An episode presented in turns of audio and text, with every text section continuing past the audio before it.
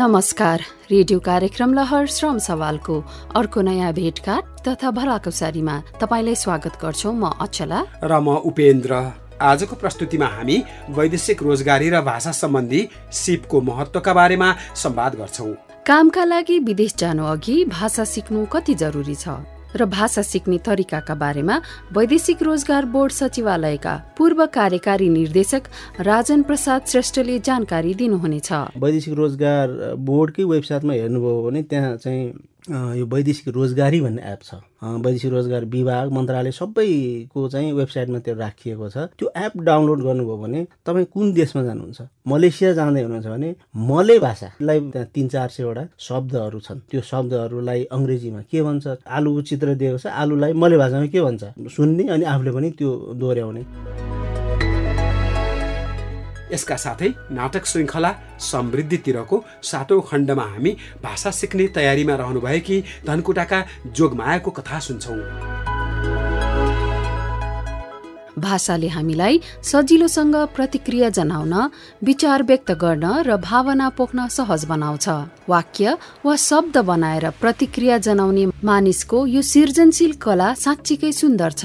हामी अर्को देश वा परिवेशमा जाँदैछौ भने त्यो देश वा भूगोलमा सञ्चार गर्न र अरूको सञ्चारलाई त्यही अर्थमा बुझेर त्यसै अनुसार प्रतिक्रिया दिन वा काम गर्न त्यहाँको भाषा जान्नु अनिवार्य छ। पछिल्लो समय नेपाल सरकारले नै इजरायल दक्षिण कोरिया लगायतका देशको सरकारसँग श्रम सम्झौता गरी कामदार पठाउन थालेपछि वैदेशिक रोजगारमा थप आकर्षण बढेको छ। कतिपय देशमा भाषा नसिकी जान सकिन्छ भने दक्षिण कोरिया जापान लगायतका देशहरूले भाषा परीक्षा उत्तीर्ण भएका कामदारहरू मात्रै लैजाने गरेका छन्। वैदेशिक रोजगारमा जानु अघि त्यस देशको स्थानीय भाषाको ज्ञान भयो भने धेरै सजिलो हुन्छ। विदेश जानु अगाडि आफू कुन देश जाने हो त्यस देशको अधिकांश नागरिकले बोल्ने भाषा कुन हो भनेर पहिला जान्नुपर्छ। अङ्ग्रेजी कोरियन जापानी लगायतका भाषा सिक्नका लागि काठमाडौँको भ्रिकुटी मण्डपमा त्रिभुवन विश्वविद्यालय मातहतको विश्व भाषा क्याम्पस नै छ। यसका साथै भाषा सिकाउनकै लागि खुलेका निजी पाठशालाहरू अर्थात् प्राइभेट इन्स्टिट्युटहरू पनि छन्। ती भाषा पाठशालाहरूबाट आफूले सिक्न मन लागेको भाषाहरू सिक्न सकिन्छ। क्याम्पसको औपचारिक कक्षा तथा निजी संस्थाहरूमा कक्षा नलिकन व्यक्तिगत पहलमा पनि भाषा सिक्न सकिन्छ। भाषा सम्बन्धी पुस्तकहरू लिएर साथमा राख्ने र फुर्सदमा पढ्ने गर्ने आफूभन्दा जान्नेसँग कुरा गर्ने गर्नाले भाषा छिट्टै र सजिलै सिक्न सकिन्छ।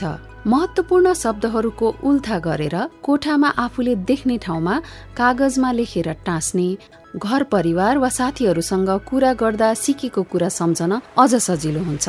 आधुनिक प्रविधि प्रयोग गरेर इन्टरनेट मार्फत विभिन्न वेबसाइटहरूबाट पनि भाषा सिक्न सकिन्छ। अचेल त मोबाइलमा डाउनलोड गरेर भाषा सिक्न मिल्ने गरी विभिन्न एप्सहरू बनेका छन्। नेपाल सरकारले नै कामका लागि विदेश जानेहरूलाई भाषा सिकाउन भनेर वैदेशिक रोजगारी नामको मोबाइल एप नै बनाएको छ। हामीले वैदेशिक रोजगार विभाग वैदेशिक रोजगार बोर्ड तथा श्रम रोजगार तथा सामाजिक सुरक्षा मन्त्रालयको वेबसाइटबाट यो एप डाउनलोड गर्न पनि सक्छौँ। विदेशी भाषा जान्नुको ठूलो फाइदा भनेको धेरै मानिससँग संवाद गर्न सक्नु हो। उक्त संवादले तपाईँको काम र सुरक्षाका लागि धेरै सहयोग गरेको हुन्छ। तपाईँ जान लाग्नु भएको देशमा प्रयोग हुने सामान्य बोलीचालीका शब्दहरू जान्नुभयो भने पनि तपाईँलाई कामको सिलसिलामा सहकर्मी साथीहरू माथिल्लो तहका कर्मचारी तथा मेसिनरी सामग्री चलाउन धेरै सहयोग हुन्छ। ओहो हामी मात्र धेरै बोल्यौँ कि अचलाजी? वैदेशिक रोजगारी र भाषा सम्बन्धी सिपको महत्वको बारेमा वैदेशिक रोजगार बोर्ड सचिवालयका पूर्व कार्यकारी निर्देशक राजन प्रसाद श्रेष्ठको कुरा पो सुनाउन हुन्न? हुन्छ नि उपेन्द्रजी सहकर्मी विनोदले उहाँलाई कामका लागि विदेश जानु अघि भाषा सिक्नु किन जरुरी छ भनेर सोध्नु भएको छ। तपाईँले हेर्नुभयो भने अघिल्लो आर्थिक वर्ष मात्रै विभिन्न अन्तर्राष्ट्रिय श्रम बजारहरूमा नेपालबाट मात्रै साढे छ लाखभन्दा बढी नेपाली जनशक्ति वैदेशिक रोजगारकै सिलसिलामा विदेशिएको अवस्था छ। वैदेशिक रोजगारमा जाने हाम्रा नेपाली दाजुभाइ दिदीबहिनीहरूको लागि भाषा भनेको यति महत्त्वपूर्ण सिप हो कि यो चाहिँ वैदेशिक रोजगारीको क्रममा सुरक्षित हुने विभिन्न चाहिँ सुरक्षा कवच मध्ये यो एउटा अति महत्त्वपूर्ण कवच हो। भाषा सिकेर जानुभयो भने विदेशी भूमिमा जुन वातावरणमा उहाँहरू काम गर्नुहुन्छ तत्कालै घुलमिल हुन सक्ने त्यो चाहिँ अवस्था सिर्जना हुन्छ। आफ्नै देशकोमा पनि कुरा गरौँ न। आफ्नै देशमा पनि अब अलिक पहाडी क्षेत्र अलिक काठमाडौँ वरिपरिको क्षेत्रमा जहाँ तपाईँको तामाङ हाम्रा समुदायको दाजुभाइ दिदीबहिनी बस्नुहुन्छ तपाईँ त्यो समुदायमा गएर उहाँहरूकै भाषामा चाहिँ नाना pula. भनेर चाहिँ तपाईँले भन्नुभयो भने अथवा तराईतिर जानुभयो तराईमा उहाँहरूकै आफ्नै भाषामा मैथिली भाषामा आफ्नै सामान्य बोलीचालीको भाषा सुरुमै बोलिदिँदाखेरि कति खुसी उत्पन्न हुन्छ। अब उहाँहरूको आफ्नो कल्चर उहाँहरूको आफ्नो संस्कृति भाषालाई स्वीकार गरेको त्यो व्यक्तिलाई तत्कालै ग्रहण गर्ने चाहिँ अवस्था सिर्जना हुन्छ र यही हिसाबले पनि चाहिँ भनौँ एक खालको चाहिँ घुलमिल तुरन्तै हुन सकिन्छ। आफ्नै देशमा पनि। भनेपछि झन् विदेशी भूमिमा हामी जहाँ काम गर्न गइरहेका छौँ त्यो देशसँग सम्बन्धित भाषा सबै सिक्नु जरुरी छैन तर सामान्य बोलीचालीको भाषाहरू आफ्नो कामसँग सम्बन्धित जति पनि कुराहरू छन् त्यसका चाहिँ आधारभूत चाहिँ भाषा सिकेर जाने हो भने मैले अहिले पनि भने उहाँहरूलाई त्यो वातावरणमा घुलमिल हुन सजिलो बनाउँछ नै तर त्यसको साथसाथै तपाईँको चाहिँ नै जुन एक्सेप्टेन्स लेभल हुन्छ नि त्योबाट स्वीकार गर्ने त्यो एक्सेप्टेन्स लेभल बढ्दाखेरि उहाँहरूलाई तुलनात्मक रूपमा सुरक्षा हुने वातावरण पनि त्यही मात्रामा सिर्जना हुन्छ। अङ्ग्रेजी भाषालाई अन्तर्राष्ट्रिय अन्तर्राष्ट्रिय भाषा मानिन्छ। तर अन्तर्राष्ट्रिय भाषा हुँदाहुँदै जुन देशमा जाने त्यही देशको धेरै नागरिकले बोल्ने अथवा स्थानीय भाषा चाहिँ किन सिक्नुपर्छ त? अन्तर्राष्ट्रिय रूपमा प्रचलनमा रहेको अङ्ग्रेजी भाषा त त्यो सिकेर जान सक्यो भने त्यसले चाहिँ एडिसनल भ्यालु चाहिँ गर्छ कि। मूलत अब नेपाल जस्तो मुलुकबाट वैदेशिक रोजगारीको लागि जाने मुलुकहरू भनेको मूलत तपाईँको चाहिँ मलेसिया हो। अनि खाडी मुलुक हो। त्यसपछि आएर मध्यपूर्व एसियाली मुलुकहरू हुन्। यसमा चाहिँ तपाईँको जस्तो खाडी मुलुकतिर जानुहुन्छ भने तपाईँको त्यहाँ अङ्ग्रेजी भन्दा पनि त्यहाँ त्यहाँ त्यहाँ जुन भाषा बोलिन्छ त्यहाँको स्थानीय भाषा चाहिँ सिक्दाखेरि धेरै फाइदा हुने चाहिँ कुराहरू स्वयं विदेशबाट फर्केर आउने दाजुभाइहरूले नै भन्नुभएको छ। अङ्ग्रेजी भाषा भन्दा पनि जस्तो खाडी मुलुकको कुरा गर्दाखेरि त्यहाँको चाहिँ जुन भाषा छ त्यो भाषा सिकेर जाने हो भने त्यहाँ हिन्दी भाषा पनि बढी प्रचलन हुन्छ। अब धेर थोर हिन्दी भाषा त बुझ्न सक्छौँ हामीहरू। तर पनि त्यहाँ उहाँहरूले बोल्ने भाषा सिकेर जाँदाखेरि अरू सिप नभए पनि भाषा जानेकै कारणले वैदेशिक रोजगार चाहिँ बढी सफल भएर फर्किने दाजुभाइ दिदीबहिनीहरू पनि उत्तिकै मात्रामा छ। तपाईँले हाम्रो यो वैदेशिक रोजगार बोर्डको तथ्याङ्क हेर्नुभयो भने करिब करिब यो दस पन्ध्र वर्षको दौरानमा करिब करिब एघार हजार व्यक्तिहरूले विभिन्न कारणहरूले चाहिँ मृत्युवरण गरेर काठको बागासम्म फर्किनुपर्ने अवस्था छ। त्यसमध्येमा सबै त भन्दिनँ तर अधिकांश त जुन चाहिँ एक्सिडेन्ट भएर काठको बाक्समा फर्किनु भएको छ मृत्यु भएर अथवा अङ्गभङ्ग भएर एक्सिडेन्टमा परेर फर्किनु भएको छ भने उहाँहरूलाई सोध्नुभयो भने अधिकांश त मेरो भाषाको कमजोरी त्यहाँको त्यो उहाँहरू पढे त्यो लेख लेखे बुझ्न सकिएन अथवा त्यो न नजानेर त्यहाँको चाहिँ अब त्यो त्यो साइन कुराहरू चाहिँ बुझ्न त्यो लेखेको कुराहरू चाहिँ जान्न नसकेर बुझ्न नसकेर पनि दुर्घटनामा परेका घटनाहरू धेरै छन्। त्यो हिसाबले भन्दाखेरि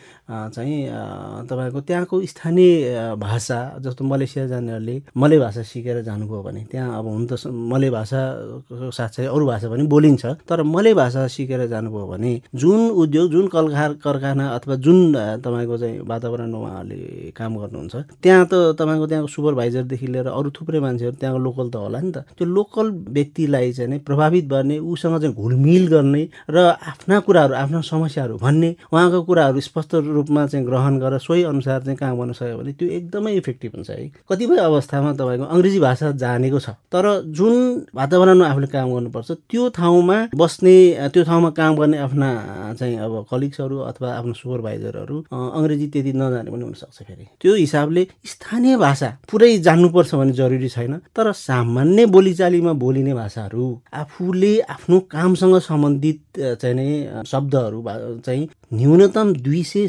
शब्दहरू तिन सय शब्दहरू मात्रै तपाईँको चाहिँ बुझेर बोल्न जान्ने भएर जाने हो भने यो सुरक्षित हुने चाहिँ एउटा ठुलो कवच हो। विश्वका विभिन्न देशहरूमा बोलिने भाषा नेपालमै सिक्न पनि सम्भव छ। एकदमै सम्भव छ। यसको लागि अब हामीले दुई तिनवटा कुराहरूमा ध्यान दिनुपर्छ। जस्तो म कार्यकारी निर्देशकको रूपमा बोर्ड सचिवालयमा कार्यरत रहँदैखेरि पनि हामीले वैदेशिक रोजगारमा जानेहरूका लागि नियमावलीमा व्यवस्था भयो बमोजिम अनिवार्य रूपमा पूर्व प्रस्थान अभिमुखीकरण तालिम लिनुपर्ने व्यवस्था छ। त्यो चाहिँ अब समय सापेक्ष रूपमा देशगत जानकारी समेत दिने हिसाबले र भाषालाई बढी वेटेज दिएर हामीले चाहिँ नै तिन दिनको चाहिँ पाठ्यक्रम तर्जुमा गरेका थियौँ। कालान्तरमा त्यो विविध कारणले दुई दिनमा हामीले सीमित गर्नु पर्यो। तिन दिनमा हामीले भाषालाई पनि समेटेका थियौँ र अब त्यो दुई दिन हुँदाखेरि त्यो भाषालाई समेट्न चाहिँ सकेनौँ। तर भाषा पनि सिक्नुपर्छ भनेर सेसनै राखेर त्यो भाषा कसरी सिक्ने भनेर चाहिँ तपाईँको जस्तो वैदेशिक रोजगार बोर्डकै वेबसाइटमा हेर्नुभयो भने त्यहाँ चाहिँ यो वैदेशिक रोजगारी भन्ने एप छ। वैदेशिक रोजगार विभाग मन्त्रालय सबैको चाहिँ वेबसाइटमा त्यो राखिएको छ। त्यो एप डाउनलोड गर्नुभयो भने तपाईँ कुन देशमा जानुहुन्छ? मलेसिया जाँदै हुनुहुन्छ भने मले भाषालाई चाहिँ तपाईँको कमसेकम त्यहाँ तिन चार सयवटा शब्दहरू छन्। त्यो शब्दहरूलाई अङ्ग्रेजीमा के भन्छ? चित्र दिएको छ। आलुको चित्र दिएको छ। आलुलाई मले भाषामा के भन्छ? सुन्ने अनि आफूले पनि त्यो दोहोऱ्याउने। त्यस्तै गरेर अङ्ग्रेजीमा के भन्छ त? त्यसरी चाहिँ हामीले त्यो एपमा त्यो भाषा सिक्ने चाहिँ एउटा सिस्टम त्यहाँ राखेका छौँ। खाडी मुलुक जानु जानुहुन्छ भने खाडी मुलुकमा बोल बोलिने अब तपाईँको चाहिँ भाषासँग सम्बन्धित इजरायल जानुहुन्छ त्यो हिब्रू भाषा होइन? इङ्ग्लिस पनि छ। अनि त्यसमा नेपालीमा पनि छ र त्यो सम्बन्धित स्थानीय भाषामा पनि। त्यसरी दुई तिन सयवटा एकदम सामान्य बोलीचालीमा बोलिने जस्तो सङ्ख्याका कुराहरू दिशाका कुराहरू भए अथवा मलाई म स्वास्थ्यसँग सम्बन्धित कुराहरू भए र आफ्नो कामसँग सम्बन्धित घरेलु कामदारको रूपमा जानुहुन्छ भने उहाँहरूलाई बढी चाहिँ तपाईँको अब किचनसँग सम्बन्धित कुराहरू सरसफाइसँग सम्बन्धित कुराहरूको शब्दहरू जानकारी हुनुपर्छ भने कन्स्ट्रक्सन रिलेटेडमा जानेहरूलाई अर्कै शब्दहरू चाहिएला। त्यो सबैलाई चाहिँ अब त्यहाँ फर्केर आउनेहरूलाई नै हामीले चाहिँ राखेर बढी बोलिने भाषा के हो भनेर उहाँहरूसँगै चाहिँ कन्सल्टेसन गरेर त्यसरी एप बनाएका छौँ। त्यो एप प्रयोग गरेर पनि आफू जाने देशको भाषा सामान्य बोलीचालीका भाषाहरू सिक्न सक्नुहुन्छ उहाँहरूले त्यो डाउनलोड गरेर सिक्न सक्नुहुन्छ। भने अर्को चाहिँ तपाईँको अब यो गुगल सर्च गरेर उहाँले सिक्न सक्नुहुन्छ। र तेस्रोमा चाहिँ पूर्व प्रसारण अभिमुखीकरण तालिम दिने संस्थाहरूमा उहाँहरू जानुहुन्छ। त्यो तालिम लिनको लागि दुई दिने तालिमको लागि। उहाँले त्यहाँ सम्पर्क गर्नुभयो र म मैले भाषा राम्ररी सिक्छु कहाँ छ यो सिकाउने संस्था भनेर खोजेर ती गएर राम्रोसँग सिक्न पनि सक्नुहुन्छ। विभिन्न अप्सनहरू छन् विभिन्न चाहिँ तरिकाहरू छन्। अब यसमा अल्छी चाहिँ गर्नु भएन। अलि चाहिँ टाइम दिएर अलिकति धैर्यतापूर्वक सिक्न सकिन्छ। त्रिभुवन विश्वविद्यालय अन्तर्गत विश्व भाषा क्याम्पस पनि छ। निजी रूपमा खुलेका विभिन्न इन्स्टिच्युटहरू पनि छन्। त्यसले पनि सहयोग गर्न सक्छन् होला। एकदम एकदम। विश्वभाषा क्याम्पसमा तपाईँ जानुहुन्छ भने विश्वभाषा क्याम्पसमा एकाडेमिक कोर्स त्यो सेमेस्टर प्रणालीमा जानुपर्छ। त्यसले चाहिँ अब टाइम लिन्छ। समय लाग्छ। एक डेढ वर्ष तपाईँहरूले त्यो कोर्स कम्प्लिट गरेर जानुपर्छ। अब वैदेशिक रोजगारमा जानेहरूले त्यत्रो चाहिँ सबै समय एक डेढ वर्ष कुरेर भाषा सिकेर जान उहाँलाई गाह्रो हुनसक्छ। भने उहाँले यस्तै भाषा सिकाउने इन्स्टिच्युटहरू छन् थुप्रै इन्स्टिच्युटहरू छन्। त्यो इन्स्टिच्युटमा गएर बेसिक कोर्स चाहिँ सिकेर जानु पनि सक्नुहुन्छ। अहिले मैले भने एप त्यो एप डाउनलोड गरेर वैदेशिक रोजगार विभागको वेबसाइटबाट अथवा बोर्डकै वेबसाइटबाट त्यो एप डाउनलोड गरेर एप मार्फत नै अब घरमा बसी बसिकन यसरी डाउनलोड गरेपछि त तिन चार सयवटा शब्दहरू उहाँले घरमै बसी बसी सुनेर आफै प्र्याक्टिस गरी गर्ने पनि सिक्न सक्नुहुन्छ होइन? सक्नुहुन्छ भने अहिले तपाईँले भने विश्व भाषा क्याम्पसमै अरू इन्स्टिच्युटमै गएर चाहिँ एउटा बेसिक सर्टिफाइड नै हुने गरेर भाषा सिक्नुभयो भने त्यो पछिसम्म आफैलाई काम लाग्छ पछि पनि काम लाग्छ। होइन उहाँहरूलाई चाहिँ जानु छ अलि अब समय धेरै। छैन भने पनि मैले भने दैनिक बोलीचालीको भाषामा प्रयोग गर्ने शब्दावलीहरू शब्दहरू चाहिँ दुई तिन सयवटा शब्द मात्रै सिकेर जानुहुँदा भने धेरै फाइदा हुँदो रहेछ। उहाँहरूको सुपरभाइजर अथवा उहाँको चाहिँ लो लोकल त्यहाँको स्थानीय व्यक्तिसँग उहाँको आफ्नै भाषामा सुरुमै नमस्कार गर्दाखेरि म फलान देशबाट आएको मेरो नाम यो म यो कामको लागि आएको भनेर उहाँको आफ्नै भाषामा बोल्दाखेरि र होइन? अब बोल्न नसक्दाखेरिको अवस्था आफै कल्पना गर्न सक्नुहुन्छ। बोल्दाखेरि एकदमै तत्कालै चाहिँ त्यो एक्सेप्टेन्स लेभल उहाँहरूसँग घुलमिल हुने चाहिँ वातावरण तत्कालै सिर्जना हुन्छ भने अब सिक्नु भएको छैन भने यो भाषा नसिकेकै कारणले विविध खालको हन्दर थकर खाएर समस्यामा परेर फर्किनुपर्ने अवस्थाका दाजुभाइ दिदीबहिनीहरू पनि धेरै भेटिएका छन्। त्यो कारणले भाषा अति महत्त्वपूर्ण छु भन्छु म। कामका लागि विदेश जानु अघि भाषा सिक्नुका फाइदा र भाषा सिक्ने तरिकाहरूको बारेमा जानकारी दिनुभएकोमा वैदेशिक रोजगार बोर्ड सचिवालयका पूर्व कार्यकारी निर्देशक राजन प्रसाद श्रेष्ठलाई धेरै धेरै धन्यवाद। भाषा सिक्नका लागि हामीले युट्युब च्यानलहरूको पनि सहयोग लिन सक्छौ। कुनै नयाँ शब्द आएमा नोट गर्नुपर्छ र बिस्तारै उक्त शब्द प्रयोग गर्ने अभ्यास गर्नुपर्छ। यति समयमा यी कुराहरू सिक्न सक्छु भन्ने कुराको लक्ष्य बनाउनुपर्छ। यसरी लक्ष्य अनुसार अभ्यास गर्दा छिटो ज्ञान लिन सकिन्छ। भाषा सिकिरहेकाहरूले कक्षामा मात्र नभई बाहिर पनि अभ्यास गर्नु आवश्यक हुन्छ। यसले विद्यार्थीमा लगनशीलताको विकास गर्छ जसले गर्दा सिकाइमा सहजता हुन्छ परीक्षामा नियमित सहभागी हुनुपर्छ जसले गल्ती सच्याउन ठुलो सहयोग गर्छ र भाषामा पोख्त बनाउँछ। नजानेको कुरा पनि अरूसँग सिक्न डराउन र हिचकिचाउन हुँदैन। अनि उपेन्द्रजी धनकुटाका जोगमायाले कुन भाषा सिक्न लाग्नु भएको हो र कसरी सिक्न खोज्दै हुनुहुन्छ यसबारे केही बताइदिनुहोस् न सहभागी श्रोतालाई। हुन्छ तपाईँ पनि सुन्नुहोस् है त जोगमाया स्नातक तहको अन्तिम वर्षको परीक्षा सकेर नतिजा कोरिरहनु भएको छ। उहाँ भाषा र काम सम्बन्धी सिप सिकेर कामका लागि विदेश जाने तयारीमा हुनुहुन्छ। सरकारले कामदार पठाउने देशमै जाने उहाँको चाहना छ। यसपछि यो नाटकमा सुनाउन बाँकी कुरा हुन्न? हुन्छ किन नहुनु?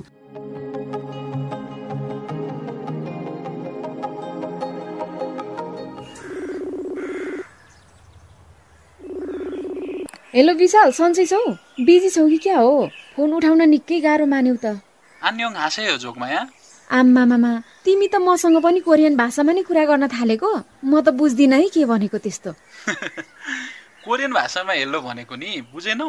हेर न काममा बिजी थिए भर्खर ब्रेक भएर यसो हेरेको तिम्रो कल आएको रहेछ। अनि घरतिर सबैजना त सन्चै हुनुहुन्छ होला नि। घरमा सबै सन्चै हुनुहुन्छ। अनि तिम्रो काम कस्तो चल्दैछ नि? तिमी त कोरिया पुगेको पनि छ महिना भइसक्यो।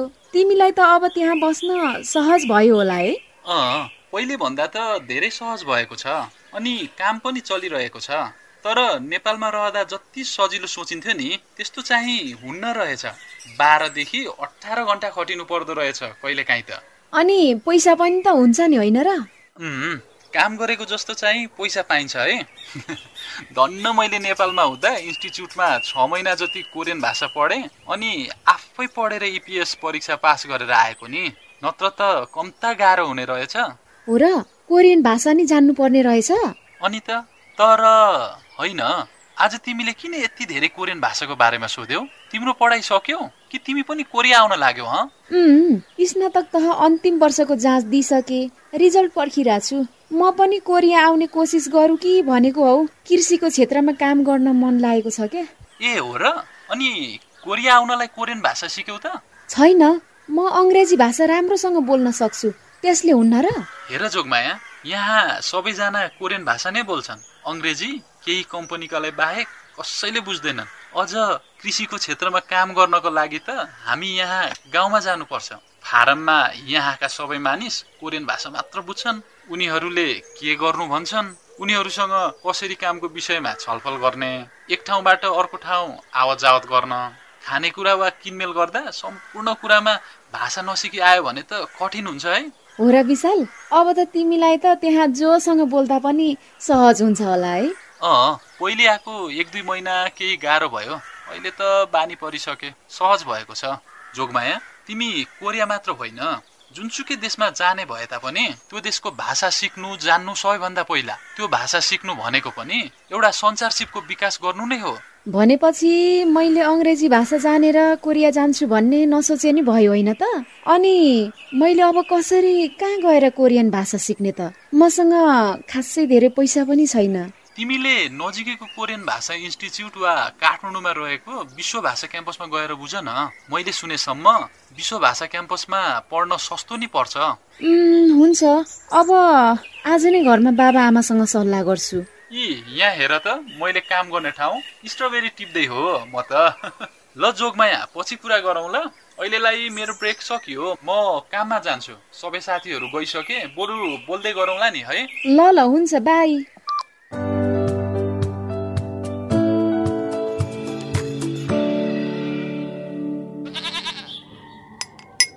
ल लिनुहोस् बाबा चिया। आमा? ए आमा चिया पिउने बेला कहाँ जानुभएछ? आज नि यसले चिनी धेरै हालिछे अलिक कम चिनी लगा है। बुढेसकाल लाग्न लाग्यो। सुगरको मात्रा बढ्न थालिरहेछ। किन कराउनु भएको बिहान बिहानै बाख्रा खोरमा साह्रै करायो। यसो टाट्नुमा बाँडेर आकी ए चिया लिनुहोस्। सेलाउनै लाग्यो। ल अब सबैजना बिहान एक फेर खेतमा जाउँ। धान पनि पाक्न लाग्यो। मुसाले सबै खाइसक्नु लाग्यो। कान्लाका घाँसले खुब सजिलो भएको छ मुसालाई धान गुडमा ओसार्न। गाईबस्तुलाई घाँस पनि हुन्छ। आमा बाबा म विदेश जानका लागि भाषा सिक्न काठमाडौँ जानु पर्यो। होइन के भन्छ बिहान बिहान यो? नेपालमा दुःख सुख गरेर यत्रो पढायौँ यहीँ यसो जागिर खोजे भइगयो नि। किन जानु पर्यो विदेश? मेरो साथी पनि गएको छ कि बाबा? कमाइ राम्रै हुने रहेछ। अब उसको राम्रो भयो भन्दैमा सबैको राम्रो हुन्छ र? कुन देश जान खोजेको त चाहिँ? कोरिया जान मन छ बाबा। नेपाल सरकारले कामदार पठाउने देशमध्ये कोरिया पनि हो। सरकारले नै पठाउने ठाउँ अरूभन्दा बढी सुरक्षित पनि हुन्छ। खर्च पनि कम लाग्छ। कामको अनुभव नभएका व्यक्ति पनि भाषा सिकेर इपिएस परीक्षा पास भएपछि जान सकिने रहेछ। खै के गर्छस्? हाम्रो छोरा भने पनि छोरी भने पनि ताई होस् क्यारे? यहाँ घरमा नि काम सघाउने कोही छैन। हामी दुईजनाले कति भ्याउनु अब घरमा काम छ भनेर पनि त भएन नि। छोरीले कमाउन जान्छु भन्दा कसरी रोक्नु? अनि यो कोरियन भाषा चाहिँ कहाँ पढ्न पाइन्छ नि? म चाहिँ काठमाडौँ गएर बुझेर पढ्नु पर्यो भन्दैछु बाबा। त्यहाँ प्राइभेट इन्स्टिच्युटमा पनि पढ्न पाइन्छ अनि विश्व भाषा क्याम्पसमा पनि पढ्न पाइन्छ अरे। जुन सस्तो र राम्रो हुन्छ त्यही पढ्नु पर्यो भन्दैछु। अनि कहिले जान्छस् त? कतिन्जेल पढ्न पर्ने हो? त्यो सबै उतै गएर बुझ्नु पर्ला आमा। विश्व भाषा क्याम्पस भनेको त सरकारी क्याम्पस हो क्या र? सस्तो होला। प्राइभेट इन्स्टिच्युटमा महँगो पर्ला। त्यो के कसो रहेछ? म एकपल्ट उतै गएर बुझेर पढ्नु पर्ला बाबा। जान त। एकपटक साथीभाइसँग पनि राम्रोसँग बुझ। त त्यहाँका सरहरूसँग पनि राम्रोसँग बुझ। जुन राम्रो हुन्छ त्यही गर। अब तँलाई घरको अवस्थाबारे थाहा छँदैछ बुझ्ने भाकी छस्। राम्रो मेहनत गर्छस् नै भने जान त पढ्न अब फेरि भाषा पढ्दैमा सबैजना विदेश जान्छन् भन्ने पनि त छैन। त्यही पनि कोसिस गर्न त।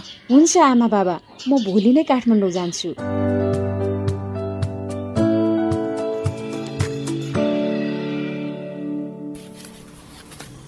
म्याडम सुन्नुहोस् त।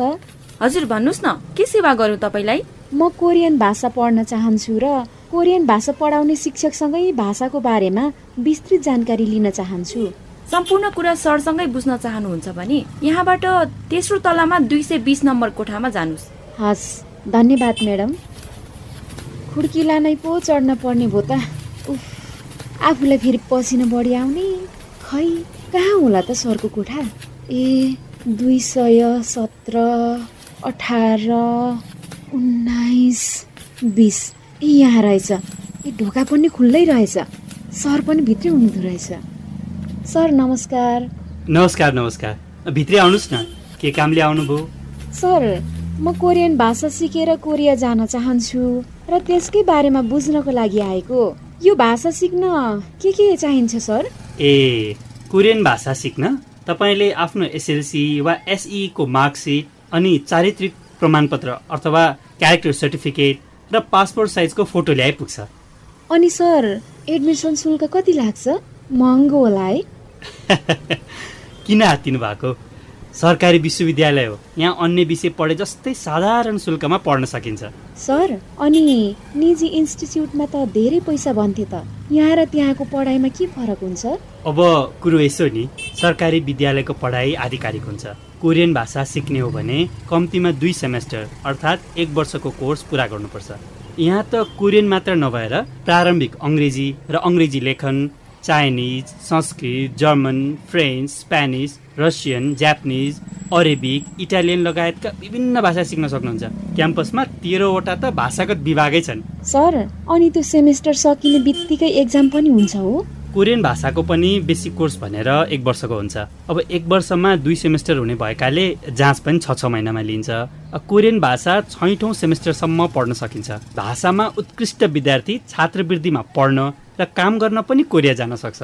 अनि भाषामा पोख्त भइसकेपछि विदेश नै जान पनि पर्दैन। यहीँ नेपालमै अरूलाई भाषा सिकाउन पनि सकिन्छ। ए विश्वविद्यालयमा पढ्दाका फाइदा त धेरै नै रहेछन्। बेसिक कोर्स मात्र सिकेर विदेश गयो भने पनि हुन्छ सर।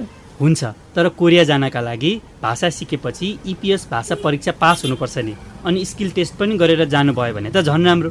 हरेक वर्ष कोरिया भाषा परीक्षा भइरहन्छ। त्यसका लागि समय अझै बाँकी छ। त्यसैले राम्रोसँग अध्ययन गरेर जानु होला नि। भाषा नसिकिकन विदेश नजानु भनेको सुनेको छु मैले। किन होला सर? भाषा सिक्नै पर्ने। राम्रो प्रश्न गर्नुभयो। म तपाईँलाई एउटा सानो उदाहरण दिन्छु है त। तपाईँले कोरियामा गएर कुनै मेसिन चलाउनु पर्ने भयो मान्नुहोस्। अब त्यस मेसिनमा कोरियन भाषामा सङ्केत गरेको हुन्छ। तपाईँलाई भाषाको सामान्य जानकारी पनि छैन भने त्यो मेसिन कसरी चलाउनुहुन्छ भन्नुहोस् त। अब हचुवाको भरमा चलाउँदा मेसिन बिग्रिन सक्छ अथवा ठुलै दुर्घटना पनि त हुनसक्छ। त्यो त हो सर। यहाँ पनि हामीलाई विदेशबाट आएका मेसिन औजारमा गरेको सङ्केत नबुझेर चलाउन कति अप्ठ्यारो परेको छ। भाषा त सिक्नै पर्ने कुरा रहेछ सर। म अब यही क्याम्पसमा भर्ना भएर कोरियन भाषा सिक्छु। अँ, ल ठिक छ। तपाईँले यहाँ कक्षा लिनुहोस्। अँ, यसका साथै वैदेशिक रोजगार विभाग बोर्ड र श्रम रोजगार तथा सामाजिक सुरक्षा मन्त्रालयको वेबसाइटमा वैदेशिक रोजगारी भन्ने मोबाइल एप छ। त्यसलाई मोबाइलमा डाउनलोड गरेर पनि विभिन्न देशमा बोलिने भाषाको दुई सयभन्दा बढी शब्दहरू सिक्न सक्नुहुन्छ। धन्यवाद सर। म बाबा आमासँग सल्लाह गरेर भर्ना गर्छु र नियमित कक्षामा सहभागी हुन्छु। हवस् त सर। अहिलेलाई म जान्छु। नमस्कार। लौ त लौ नमस्कार। राम्रोसँग जानुहोस्। पछि भाषा कक्षामै भेटौँला है त। भाषा सिक्नका लागि धनकुटाका जोगमायाले गर्नुभएको तयारी सम्बन्धी नाटकपछि अब आइभीआरमा तपाईँले राख्नुभएको जिज्ञासा र सरोकारवालाको जवाब सुन्ने बेला भएको छ। नमस्कार म निल प्रसाद मगर चौबिसे गाउँपालिका दुई तल्लो टुड्के धनकुटा प्रदेश नम्बर एक। श्रम सवाल कार्यक्रम सुनेपछि मलाई एउटा उत्सुकता जाग्यो जुन कि गल्फ कन्ट्री र मलेसिया जाँदाखेरि नेपाल सरकारले लाग्ने लागत रकम शून्य जिरो कस्ट भनेको छ तर हामीले म्यान पावर एजेन्सीबाट हामीले जानुपर्ने हुन्छ। त्यहाँ हामीलाई लेबरमा जानुको लागि हामीलाई एक लाख साठी सत्तरी अस्सी हजारदेखि दुई लाखसम्म भन्छ। यो मुखले जिरो कस्ट भन्छ तर यो कार्यान्वयन भएको छैन। किन होला? निल प्रसाद मगरजी तपाईँको जिज्ञासा हामीले श्रम रोजगार तथा सामाजिक सुरक्षा मन्त्रालयका प्रवक्ता डन्डुराज घिमिरेलाई सुनाएका छौं। धन्यवाद साथी सरकारले घोषणा गरेको केस कार्यान्वयन गर्नका लागि पहिलो कुरो चाहिँ ग्राहक जो हो नि ऊ पनि प्रतिबद्ध हुनुपर्छ कम्पनी पनि प्रतिबद्ध हुनुपर्छ र सरकार पनि प्रतिबद्ध हुनुपर्छ। यो डिसिप्लिनमा सबै रहनुपर्छ। पहिलो कुरो कम्पनी अब पैसा दिएपछि जसलाई पनि लोभ लाग्छ स्वाभाविकै हो। वैदेशिक रोजगार विभागलाई उजुरी परेसम्म कडा तरिकाले कारवाही गर्ने उनीहरूलाई कागजात मगाउने त्यस्ता उजुरीहरूलाई चाहिँ संवेदनशील तरिकाले सरकारले हेर्नुपर्छ भनेर हामीले परिचालन गरिरहेका छौँ। वैदेशिक रोजगारमा जान चाहने साथीहरूले नि के गर्नुहुन्छ भन्दाखेरि सुटुक्क बिल भरपाई नलिकन उहाँले भने जस्तो लाख डेढ लाख दिन तयार हुनुहुन्छ। कसरी पनि जानु परेको छ भन्ने अर्थ पो यो लाग्नु सक्ला। किनभने यहाँ रोजगारी छैन भन्ने अर्थ पो लाग्न सक्ला। तर त्यसो होइन नि कम्पनी पनि ठगिने कुरो होइन। कम्पनीलाई पनि सम्बन्धित विदेशी कम्पनीले दिन्छ रोजगारदाताले दिन्छ। कम्पनीले आफैले आफ्नो कस्टमा पठाउने कुरो पनि होइन। यो सबै प्रबन्ध गर्दा गर्दै पनि एक्स्ट्रा पैसा चाहिँ उहाँले दिइरहनु फेरि अर्को कुरा के छ भने अब मान्छेको एकदम खचाखच छ। त्यस्तो पैसा दिएन भने त्यो कम्पनीले फेरि उसको लिस्टमा चाहिँ उसको ऊ चाहिँ हटाइदिन्छ पछाडि पारिदिन्छ भन्ने लोभमा पनि उहाँहरूले दिइराख्नु भएको छ। त्योभन्दा पनि मूल कुरो के हो भनेदेखि तपाईँले सक्नुहुन्छ भने त्यस्तो रेकर्ड राख्नु बिल भरपाई माग्नु तर त्यो अनुसारको उजुरी दिनुहोस् त्यति गर्दा पनि कारवाही गरेन भनेदेखि त्यो नेपाल सरकारको दोषी हुन्छ। यो कार्यान्वयन गर्नका लागि यत्रो ऱ्यापिड रेस्पोन्स टिम गठन गर्ने त्यहाँबाट वैदेशिक रोजगार विभागमा प्रहरीको टिम परिचालन गर्ने लगायतका कुराहरू गरेर कतिपय उजुरी आएका कुराहरूमा त तत्कालै सहायता गरेर सम्बन्धित ठाउँमा फाइलहरू झिकाउनेदेखि लिएर सारा कुराहरू त अहिले त इजाजत त भइरहेको छ नि। तपाईँहरूले वैदेशिक रोजगार विभागमा प्रमाण राखेर उजुरी दिनु हो भने हामी कारवाही प्रक्रिया अगाडि बढाउने हामीसँग सक्षम मेकानिजम छ। तपाईँसँग भएको प्रमाण राखेर उजुरी दिनुहोस्। हामी कारवाही गर्छौँ। सहभागी श्रोता रेडियो कार्यक्रम लहर श्रम सवालका बारेमा आफ्नो विचार र पृष्ठपोषणका लागि निशुल्क आइभीआर टोल फ्री नम्बरहरू। एनटिसी सिम प्रयोगकर्ताले सोह्र साठी शून्य एक तिन छ छ छ छमा र एनसेल सिम प्रयोगकर्ताले अन्ठानब्बे शून्य पन्ध्र सात दुई शून्य शून्य शून्यमा फोन गरेर आफ्नै आवाजमा आफ्नो प्रतिक्रिया रेकर्ड गराउन सक्नुहुन्छ। रेकर्ड गराउँदा आफ्नो नाम पालिका र ओडा सहित आफ्नो विचार रेकर्ड गराउनुहोला। सहभागी श्रोता कार्यक्रम सुनिसकेपछि तपाईँका केही सल्लाह सुझाव प्रतिक्रिया वा अनुभव भए निशुल्क आइभीआर टोल फ्री नम्बरहरूमा फोन गरेर रेकर्ड गराउनुहोला। यी टेलिफोन नम्बरहरू चौबिसै घन्टा खुल्ला रहन्छन्। रेडियो कार्यक्रम लहर श्रम सवाल वैदेशिक रोजगारीका लागि नेपाली श्रमिकहरूलाई। भविष्यमा आवश्यक पर्ने सिपहरूको आवश्यकता पहिचान गर्ने उद्देश्यले। आप्रवासन सम्बन्धी संयुक्त राष्ट्र संघीय निकाय आइओएम नेपालले कार्यान्वयन गरेको generating evidence for future skills needs of migrant workers in Nepal परियोजना हो। यसलाई दक्षता प्राविधिक व्यावसायिक शिक्षा तालिम सहकार्य कार्यक्रम अन्तर्गत युरोपियन युनियनको आर्थिक सहायतामा ब्रिटिस काउन्सिलले व्यवस्थापन गरेको छ। यस रेडियो प्रस्तुतिमा अभिव्यक्त विचारलाई आइओएम युरोपियन युनियन तथा ब्रिटिस काउन्सिलको आधिकारिक विचार प्रतिबिम्बित भएको मानिनु हुँदैन। सहभागी श्रोता आज हामीले वैदेशिक रोजगारी र भाषा सम्बन्धी सिपको महत्वका बारेमा छलफल गर्यौं आउँदो अर्को प्रस्तुतिमा नयाँ अन्तर्वस्तु लिएर यसै समयमा आउने नै छौँ। त्यतिन्जेलसम्मका लागि सहकर्मीहरू विनोद भूपेन्द्र पुरञ्जनी प्राविधिक सहकर्मी दिनेश सँगसँगै म उपेन्द्र। र म अचला बिदा माग्छौ। नमस्ते, नमस्ते।